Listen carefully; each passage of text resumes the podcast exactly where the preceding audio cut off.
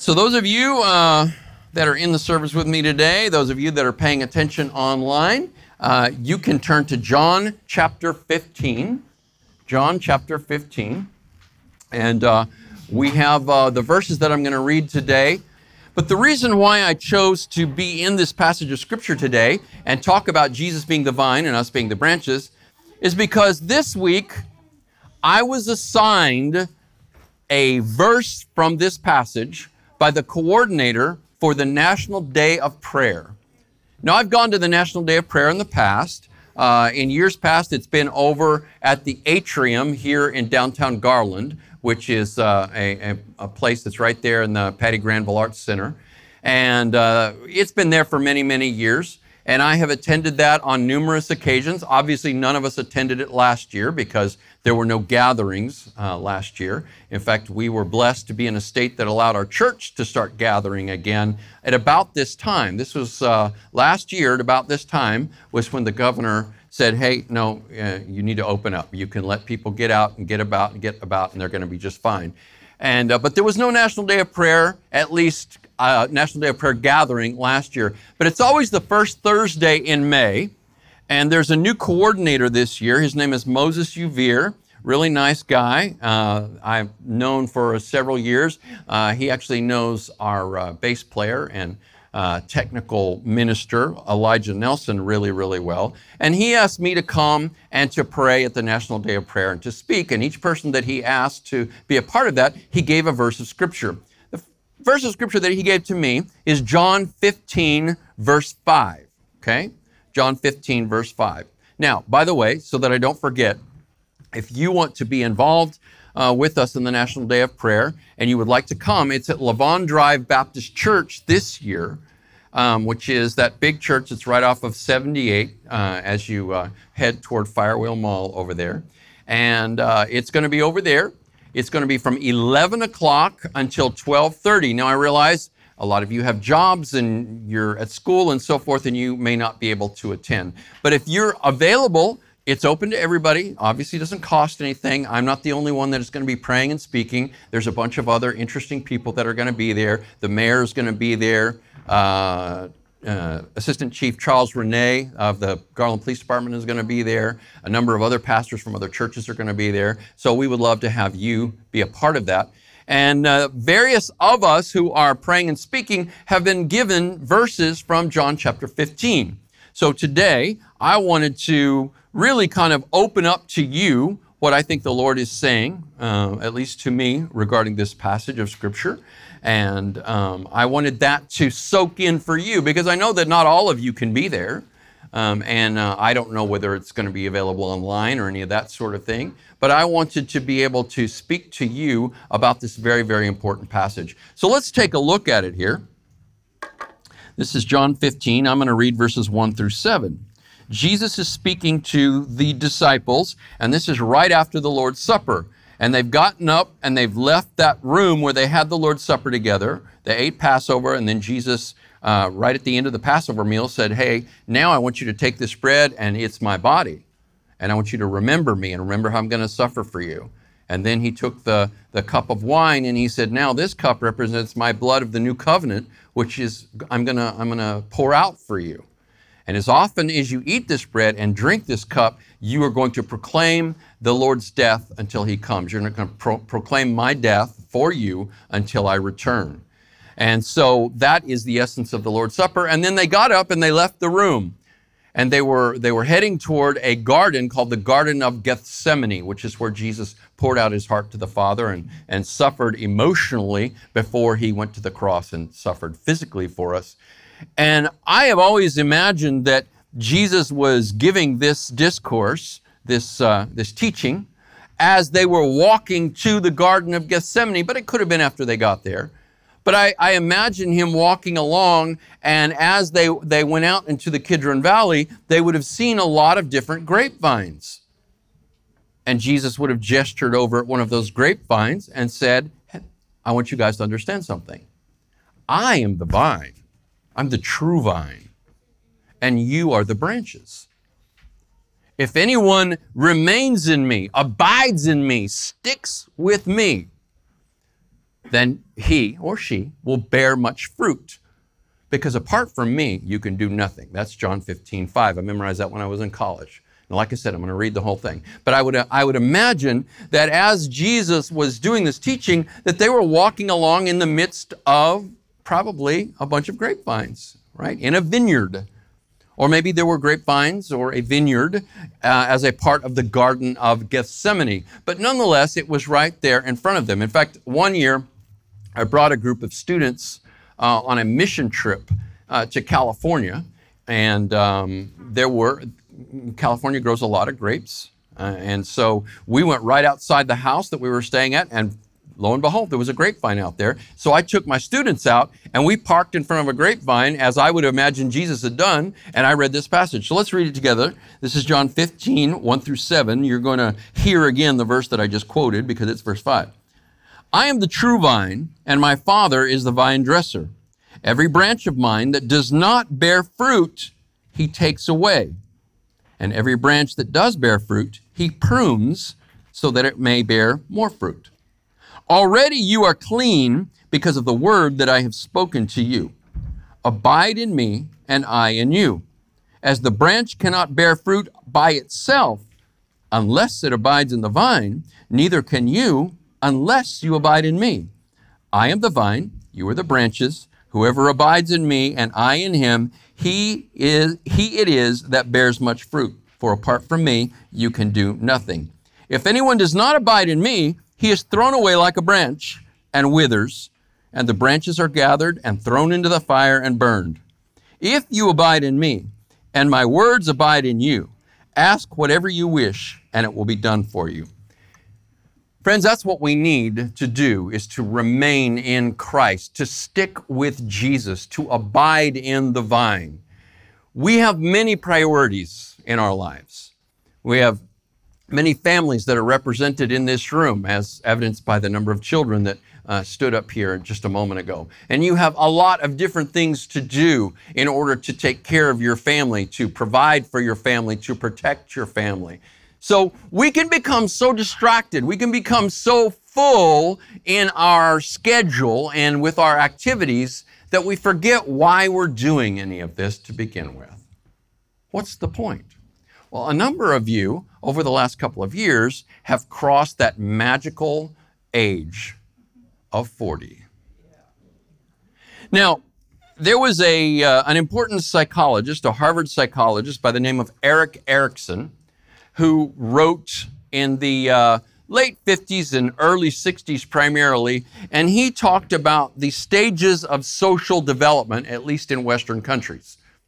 And uh, two stages that I'll mention. One of them is for children, and this is stage four, and it is roughly the age of the children that were sitting up here just now.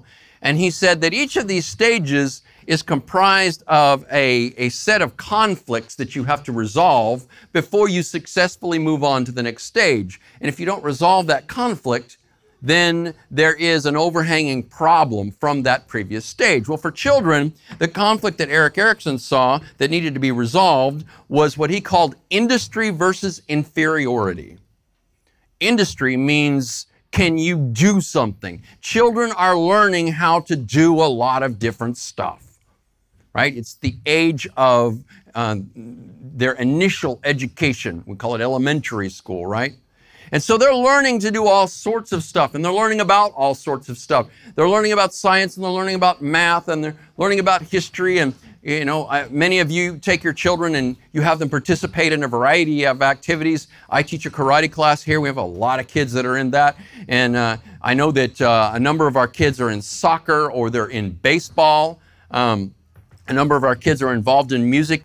So children are learning to do these sorts of things. And as they learn, they become more confident and more competent. Now, I'm mentioning this because our children are with us, but I'm mentioning it also because you're going to see how it ties in to the stage that I want to talk about, which ties into this passage of Scripture, right? long about late 30s, early 40s, you move into this stage. Now, again, this is Erik Erikson. This is not the Bible. I'm using this as an illustration and to help you understand. You're going to identify with it or you're not. You're going to see that, uh, you know, it's not the inspired word of God, but there's some wisdom here. As you move into your, your late 30s, early 40s, you're moving into a, a, a stage that Erik Erikson called um, generativity versus stagnation. Now, again, these are words that most of us don't use, but generativity just means productivity. It means, are you doing something that matters? Versus stagnation, you just feel like you're spinning your wheels. All right, I changed metaphors. That's a mixed metaphor, right? Stagnation and spinning your wheel. Okay. How about this? Have you ever seen a stagnant pond? Everything is just dying in it. Well, I'm not trying to make you feel bad, but this is the downside. This is, this is what you've got to resolve as you move up until really about retirement age. You're saying, Am I doing anything that matters here? Or what am I doing that matters? Or am I going to leave a legacy behind? Well, this is one of the reasons why um, there's an earlier stage uh, going back, and this is where you are in your late teens and early 20s, that's called intimacy versus isolation. And so, what you're trying to accomplish there is to achieve a successful, intimate relationship. For many of us, for most of you, that means marriage. And, and I have to qualify in our current cultural situation, that means marriage to an opposite sex person wherein you are capable of producing children. So one of the ways, once you're, you've reached this uh, ripe old age of, of 40, that you feel as though you're leaving a legacy is you've had children. And you're raising them up to be good citizens and healthy people, right? So you see how the way Erikson put this together, um, eh, these, these stages build on one another and, and how they're all important. But I want to, I want to kind of bridge back and forth between the stage that these children are in and the stage that their parents are in. And I want to tie that to this passage of Scripture. Industry versus inferiority. If the child doesn't believe that they can accomplish something, then they become insecure. They feel incompetent. And this hangs over their lives until really they can resolve that question. And this is why, as a parent, it's important for you to begin to let your children do it themselves. Don't always do it for them. Now, I know you know that. I, am not trying to be the, the, the single old guy telling you how to parent. But I think that it is important for us to realize that we're in a culture uh, that is, I, I call it a nanny culture. It's almost like we, we, we're all victims and we feel like that's because of somebody else, and we all need somebody else to do it for us. And so, you know, the, even adults, they don't want to pick up after themselves. They don't want to clean up. They don't want to flush the toilet for crying out loud. You say, oh, that's disgusting, Pastor. That's because upstairs earlier I had to flush the toilet because one of the children did not do it. All right. Learn to do it yourself. It's okay. Man, my mom was good, but she was big on this. She taught me how to do my own laundry. I was doing my own laundry when I was nine. Of course, I also took the washing machine apart right about that time and got into some serious trouble. Actually, I was even younger than nine. I can remember sitting on top of the washing machine. This is how little I was with tools taking it apart. I wanted to know how the thing worked. I don't know what I was thinking, honestly. I, something, it was going through my brain, and yeah, it was one of the times that I got into some serious trouble because washing machines are not cheap. And of course, I could take it apart, but that didn't mean I could put it back together. In any event, industry versus inferiority. Industry, they need to be able to do stuff so that they can achieve competence, so that once they reach your age, they're competent and they're confident and they're in a career you see, this is the reason why some people just never really hold down a job because they've never gotten to that place of competence where they believe that they can do it. You've got to believe that you can do it. And this is where your, your faith can be a strong support for you. The Lord Jesus, speaking through the Apostle Paul, um, helped us to understand the need to be dependent on Him all the time. Uh, the Apostle Paul said, I've, I've learned how to get by with much or with little. He said, I can do all things through Christ who gives me strength. Kids, if you're still with me, repeat after me. Say, I can. I can. Do all things, do all things. through Christ who gives me strength. Now, you know what I like about my karate kids? We do some hard stuff in there sometimes. We break boards. And sometimes they break, they try to break a board. They think that they can do it, and uh, you know, I'll kind of let them know whether I think they can do it, but I'll still let them try. And they'll, they'll try and they'll hurt their hand. And then I say, okay, stand this way and turn this way and, you know, hit it this way and so forth. And they'll try again and maybe they don't break it that time. But most of our kids just keep trying, right? So uh, an, an example comes to mind.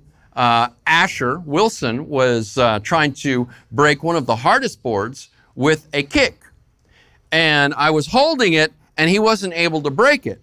And I realized, you know what? I need to hold it a little lower for him because I'm seeing how hard he's kicking and I'm watching the, the mechanics of his kick and they're, they're solid. I've taught him well. His dad has taught him well. I, I believe in him. I believe he can break this. But see, he had to have enough confidence to keep on trying. Yeah. See, this is the problem, kids. You give up too soon. It hurts. You're mad. You're embarrassed because some other kid can do it, but you can't do it, and now it's frustrating you. Don't give up. Asher didn't give up. I lowered the board. Boom! He kicked it, and it broke. He puffed his chest out.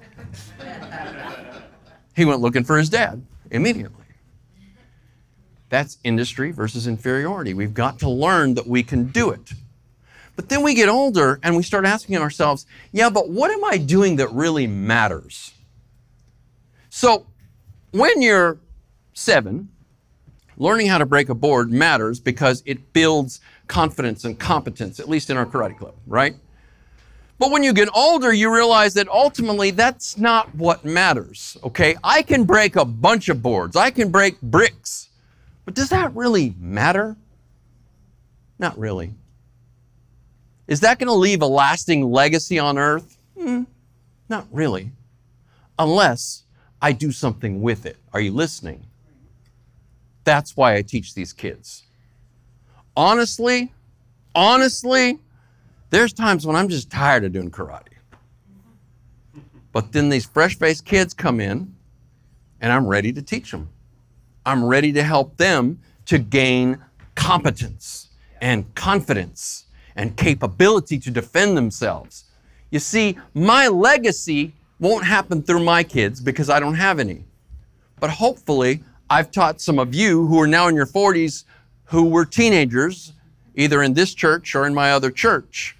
And hopefully, I've poured enough of the Word of God in you, and I believe that I have, to where I've done something that matters. Here's what Jesus was saying, and this I'm just going to focus on my verse. I'm not going to go verse by verse through this, but here's what Jesus was saying.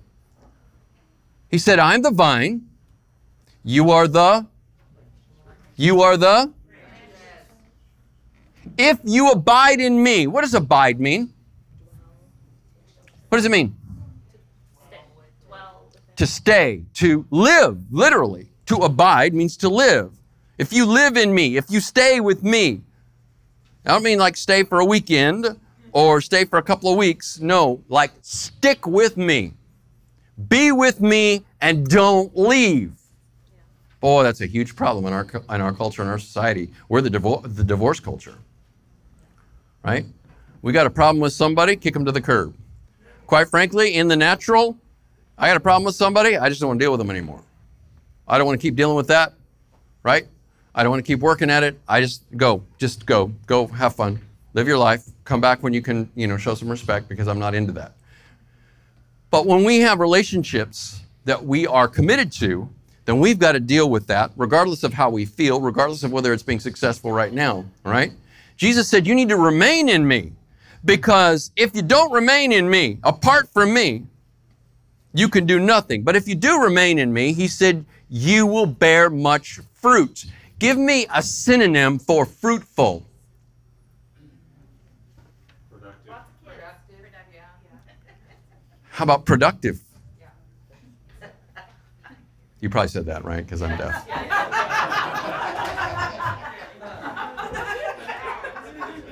You're laughing at me. I see. Wait till you have my problem.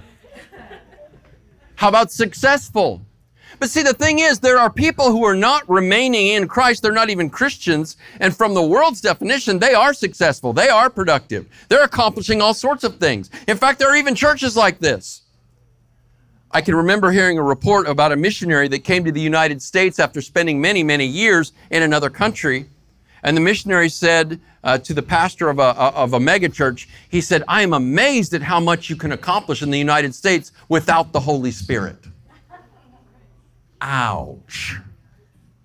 Oh my goodness, friends, you can have people flowing in and flowing out of the services. You can have two or three or four services. You can have the multimedia going. You can have children's programs and youth programs and you have everything going on in the world, but it's, it doesn't matter because it's not really about Jesus. Now, let me just pause, and this is where I'll be for a very short period of time at that National Day of Prayer we all, from various denominational groups and backgrounds, need to learn that the focus must be Jesus, not something else, not critical theory, not denominational politics, not national politics, not personal fulfillment there's many things that we consider important. But Jesus said, if you don't stick to me, it don't matter. At least that's how he'd say it if he was in the South, maybe. So when you look back over your life, and some of you, you're too young to really be thinking about that. You're still thinking about, man, I just got to, you know, I, I just got to meet my ends. All right, I'm not worried about all that legacy stuff. I just got to pay my bills next week. That sort of thing. But you get, you know, even if you can't always pay your bills, you get to this place in your life where you start thinking, wow, time is actually starting to run out. I didn't think of it that way, but now I'm thinking time is actually, I need to do something that matters. Yes, you do. And apart from Christ, nothing you do has any eternal significance. Stop. That's what matters. What matters is what you do not for yourself or even for your family. What really matters is what you do for the kingdom. We want to build Christ's kingdom, not our own brand or our own kingdoms. So, what you and I need to do in this church, I'm not the pastor of everybody else's church, although I'm going to encourage people that are going to be there from a lot of other churches to do this same thing, is we need to make Jesus central to our lives. How often do you pray? Do you know that there have been surveys done among pastors where even pastors indicate that they don't spend a significant amount of time in prayer? You see, we can get, that is, those of us that are pastors, we can get so used to doing things, so habituated, so tied into our programming and the practices that we've established that we just really don't feel as though we need to rely on God, so we just kind of keep doing what we've been doing. Now, you don't have to be a pastor to, I guess, identify with this, to uh, realize that this could be the case for you. You could be anybody who is seeking to do work for the Lord. You could be a children's worker in this church. It's, you know, these kids are amazing, but, you know, I mean, it's a lot of work, and who wants to be up there all the time? But we need you up there. They need you up here. You want to know what's going to matter in the end?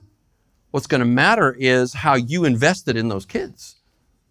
Right? The band, they're, uh, they've been faithful for many, many years. They come up here most Mondays. They come up here really early on Sundays and they've moved further away from Garland, so they've got to drive further in in order to accomplish this. And they do that so that they can do four or five songs on Sunday morning. But is that all they're doing? Performing, doing some songs, playing an instrument, singing. No, hopefully, and I know that this is what they want to do, they are leading you into the presence of God. That matters. What could they be doing? They could be sleeping in and then going out to brunch. Does that matter? No. No. Now, I'll tell you a little secret that won't be a secret anymore. Um, two years ago, they had the National Day of Prayer, and I didn't go. You know why? I just got tired of going. I just got tired of the same old thing. I'd go every year, and you know, I'd go over to the atrium and I'd get in there. It was just the same thing every year. And I was asking the question that I'm asking you to answer here for your own life Does this matter? Are we doing anything here that matters? Because I don't want to waste my time anymore. Now, if you really have a relationship with Jesus, what you're going to find is if you're spending your time doing a bunch of things that don't matter, He's going to come in and start pruning some of those things. That's why I gave the kids the story about the rose bushes. Kids, that's called pruning. Ransom, you know what I like about you? You, you pay t- attention really, really well. I can see why you're so smart. You really pay attention. It's called pruning, and it's no fun. When you're doing stuff that you really, really love, and you find you've got to get rid of that activity, okay? So, uh, how many of you kids and kids at heart love to play video games? Raise your hand. Is that important? No, it's not. But can it take up a bunch of your time? Oh, yeah. All right, so I can remember back in the 90s, I was a youth minister. And this was among many times when I developed relationships with young people and tried to use uh, interaction with them, use relationship with them uh, to guide them in the right direction. So I saw all of these guys were playing video games. We used to go over to one of our youth workers' house and people would play video games and other people would sit behind them and watch them play video games. And I thought, this is, why are we doing this? Now people are on Twitch and they're doing that and putting it out on the internet and getting tipped and all this other stuff. It's weird how people not only want to play video games, they want to watch other people play video games. Sorry, don't get it. I'm not interested in watching you play video games. I know, I'm an old guy. But I bought the latest, greatest entertainment system that they had back then. The uh, I think it was the Super NES. And I got this game called James Bond 007 Goldfinger something. Okay, anyway. And it was patterned after this movie. It was very, very popular. And I had these three or four young men that would come over to my house and they would play Bond. That's what we called it, Bond. I made them put it in paintball mode because I wasn't about to see blood splattered all over the place. I did. I made them put it in paintball mode so then they would shoot the other guy, would be, they'd be splattered with paint and then fall to the ground. And then you go on. Anyway, they would play this game, and I'm not joking. They would play it all night. Right? I'd invite them over uh, to my apartment and they would all basically camp out in my living room. Long about midnight, I'd go back into my room and crash. And I remember one time, these guys were still at it when I woke up in the morning. It was 7 a.m. They had been playing Bond all night long. Does that matter? But the relationships that they develop, that matters. Yeah. That I developed a relationship with them that to this day I could still communicate with them and still reach out to them, that matters. But we waste a lot of our time, and sometimes the Lord sees fit to prune those things. Kids, this is when your parents say, Nope, you're not doing your homework. This activity, this activity, and this activity are taken away. You're on your phone too much, you're on social media too much, taking your phone away. And you scream and cry because somebody just cut your arm off, basically. They just cut a limb off. That's what it feels like. But it's pruning. And it will cause you to pay attention to what's important. Now, adults, although I've aimed this at the kids, this is you. You need to start looking at where you're spending your time and what you're doing because it all seems important.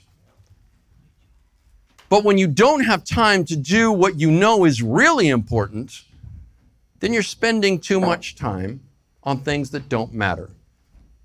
But rather than looking at individual activities and trying to decide what matters and what doesn't matter, what Jesus said we need to do is to abide in Him, to remain in Him, to focus on Him. Now, let me go back. A bunch of these kids that are in here in my karate club. Who knows Proverbs 3, 5, and 6?